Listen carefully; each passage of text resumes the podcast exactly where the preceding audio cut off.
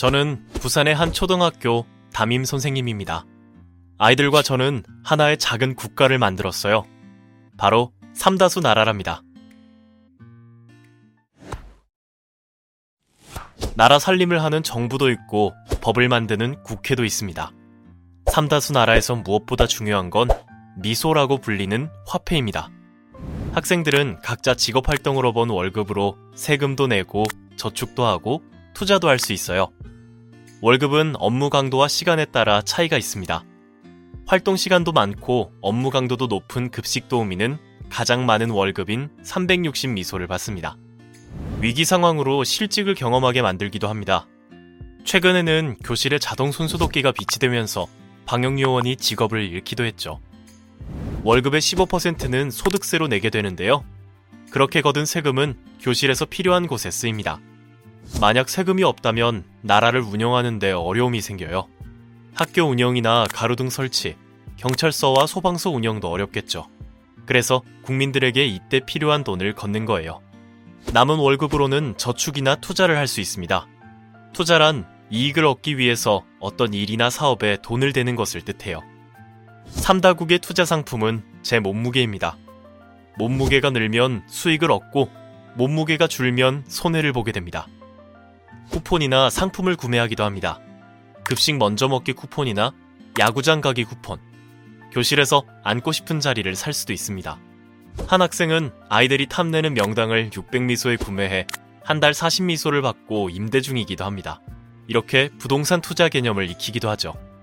이런 이야기가 책과 방송에 소개되면서 저한테 수업을 받고 싶다는 학생들이나 교육 방법을 궁금해하시는 부모님들이 많았습니다. 저희 교실에서 이루어지고 있는 경제교육을 가정에서 어떻게 활용해 볼 수 있을까요? 우선 우리 집의 화폐 단위를 만들고 직접 화폐를 디자인해 보세요. 아이들이 만든 화폐를 출력하거나 복사합니다. 아이와 직업을 만들고 정해진 기간마다 월급을 줍니다. 아침마다 부모님께 커피를 내려주는 바리스타, 음악 선곡을 담당하는 디제이 등 재미있는 직업을 만들 수 있죠. 단, 설거지 오백 원, 빨래개기 천 원과 같이 모든 가정의 일에 하나하나 금액을 매기지는 마세요. 자칫 아이들이 집에서 하는 모든 일을 돈과 연결 지을 수 있습니다. 잘 보이는 곳에는 우리 집 세금통을 만들어 두고 돈을 벌 때 정해진 비율만큼 세금을 내게 합니다. 아이뿐 아니라 가족 모두가 같은 비율로 세금을 내야 합니다. 이렇게 모인 세금은 아이들과 의논하여 가족을 위한 것에 쓸 수 있도록 합니다. 집에 필요한 것을 살 때나 외식할 때 쓸 수도 있겠네요. 그러면 아이들은 소득이 생기면 세금을 내야 하고 세금은 우리 집을 위해 쓴다는 사실을 자연스럽게 배울 수 있습니다. 월급을 받으면 돈을 쓸 수 있는 곳도 만들어둡니다. 엄마 마켓이나 아빠 식당과 같이 이름을 정해 실제로 화폐를 사용할 수 있게 합니다. 저축은 한 달 뒤에 십 퍼센트의 이자를 주는 아빠은행, 두 달 뒤에 이십 퍼센트의 이자를 주는 엄마은행으로 나눠 아이들이 더 나은 금융상품을 고를 수 있게 해주세요. 짧은 기간 동안 만기의 경험을 여러 번 하게 되면 아이들은 자연스럽게 저축 습관을 기를 수 있습니다. 신용점수를 이자에 반영하는 방법도 좋습니다. 정해진 시간만큼 컴퓨터를 사용했다면 신용점수를 올리고 그러지 못했다면 신용점수를 낮춥니다. 신용점수가 높아질수록 이자를 더 받을 수 있도록 하면 신용점수가 나의 금융생활에 영향을 준다는 사실도 알게 됩니다.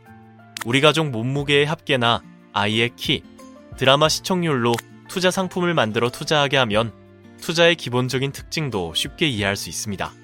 아이들이 지금부터 하는 경제 공부는 저축과 같습니다.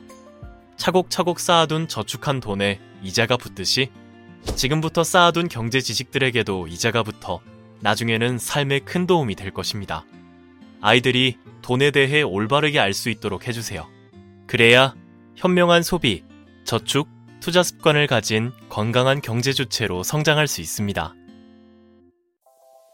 똑똑한 부자 습관 만드는 경제동화 워크북. 나도 세금 내는 아이가 될래요. 이 콘텐츠가 도움이 되었다면 구독과 좋아요를 눌러주세요.